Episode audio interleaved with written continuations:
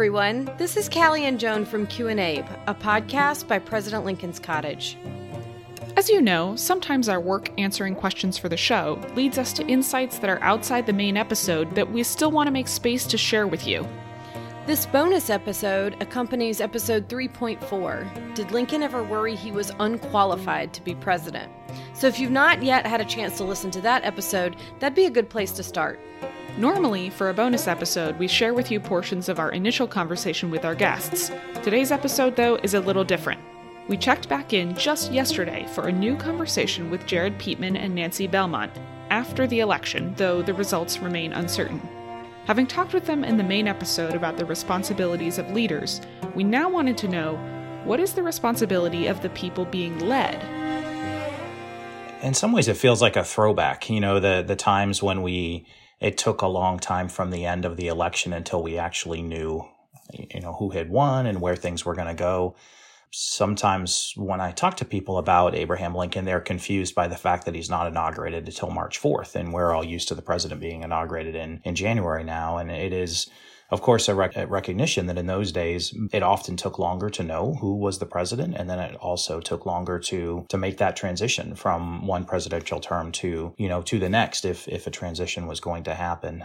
So in some ways, I think this um, sort of moment of uncertainty that we're in right now is. Uh, it feels new to us because we we haven't had that as much other than 2000 in the last generation or two but that used to sort of be the norm I guess my feeling, and I think Lincoln echoed this, you know, famously in the blind memorandum, and I'll come back to that in a moment, is you got to trust the process. You got to let the process play out. I mean, there is a very, very clearly defined process in place to decide this. The process is not dependent on having the result in a day or two. The process is dependent on having the result over a much longer time period. I mean, the Electoral College doesn't meet until December 14th. So, you know, there's a lot of time to sort of figure this out.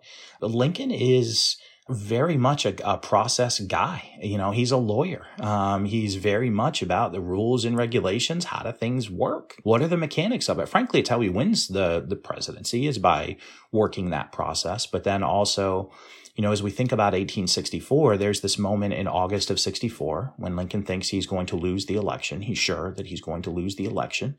Um, and he writes this famous memorandum that he, in that document, he lays out um, that they may well lose. And if they lose, it is his responsibility to cooperate with the incoming administration, sort of that idea of the, the peaceful turnover of power. Now, he also says if we lose, you know, essentially that we've got this four month transition to try to win the war if we can But at the end of that, we're, we're turning over the power. So, you know, some folks want to sort of declare things over now in ways that are good or bad. You know, uh, some folks are giving up essentially. Some folks are just wanting to de- declare victory and move on.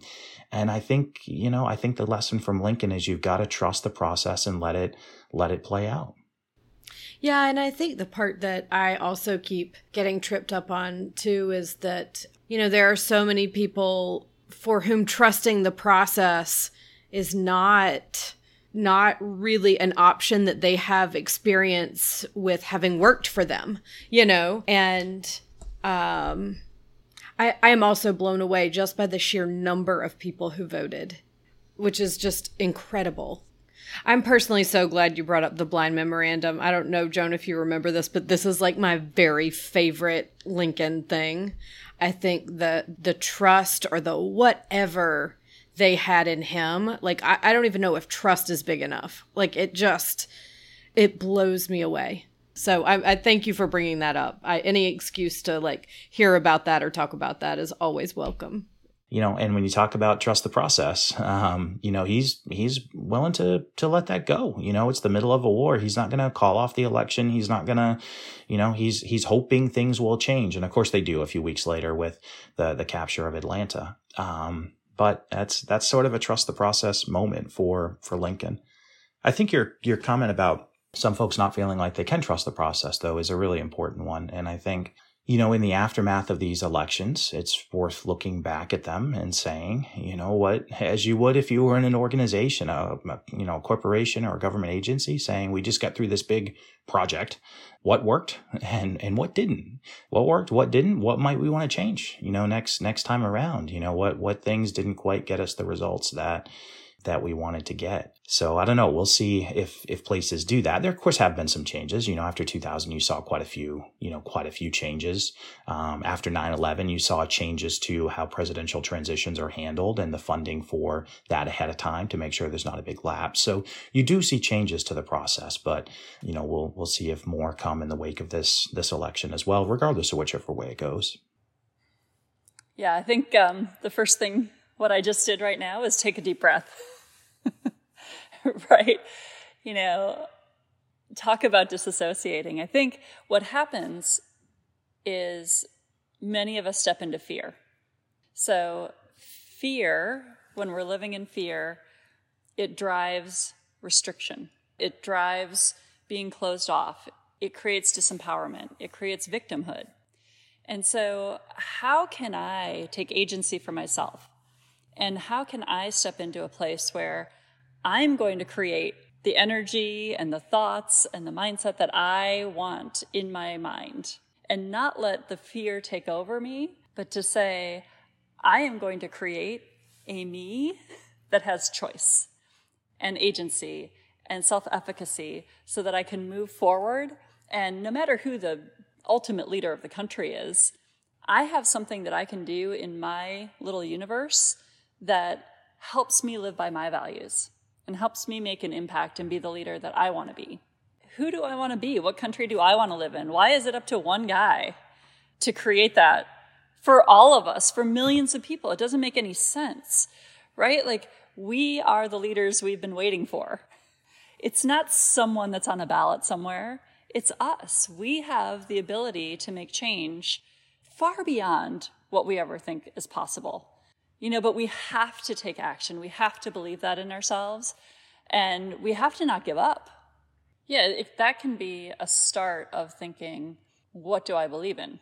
What's the vision for the place where I want to raise my kids? And so if the guy doesn't get, or the gal doesn't get elected that you want, then it's up to you, right? We all have so much power that we leave on the table.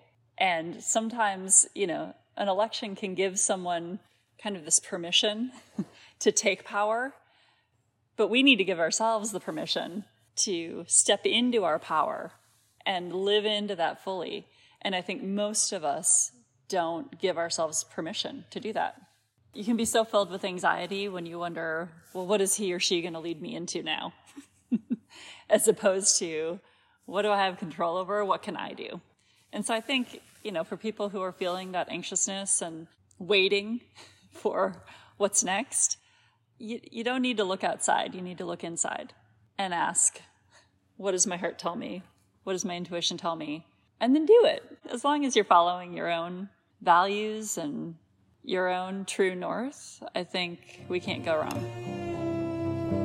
We hope that you and yours are well and safe and that you continue to find ways to be civically engaged. Thanks for listening and for coming along for the ride with us on season three, and we'll talk with you again soon.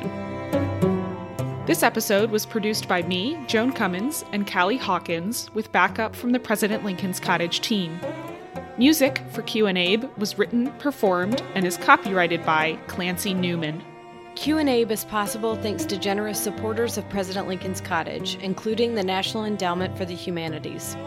To find out how you can support this podcast and other programming, visit us at lincolncottage.org. You can also write to us at podcast at lincolncottage.org. President Lincoln's Cottage is a home for brave ideas. Stay curious.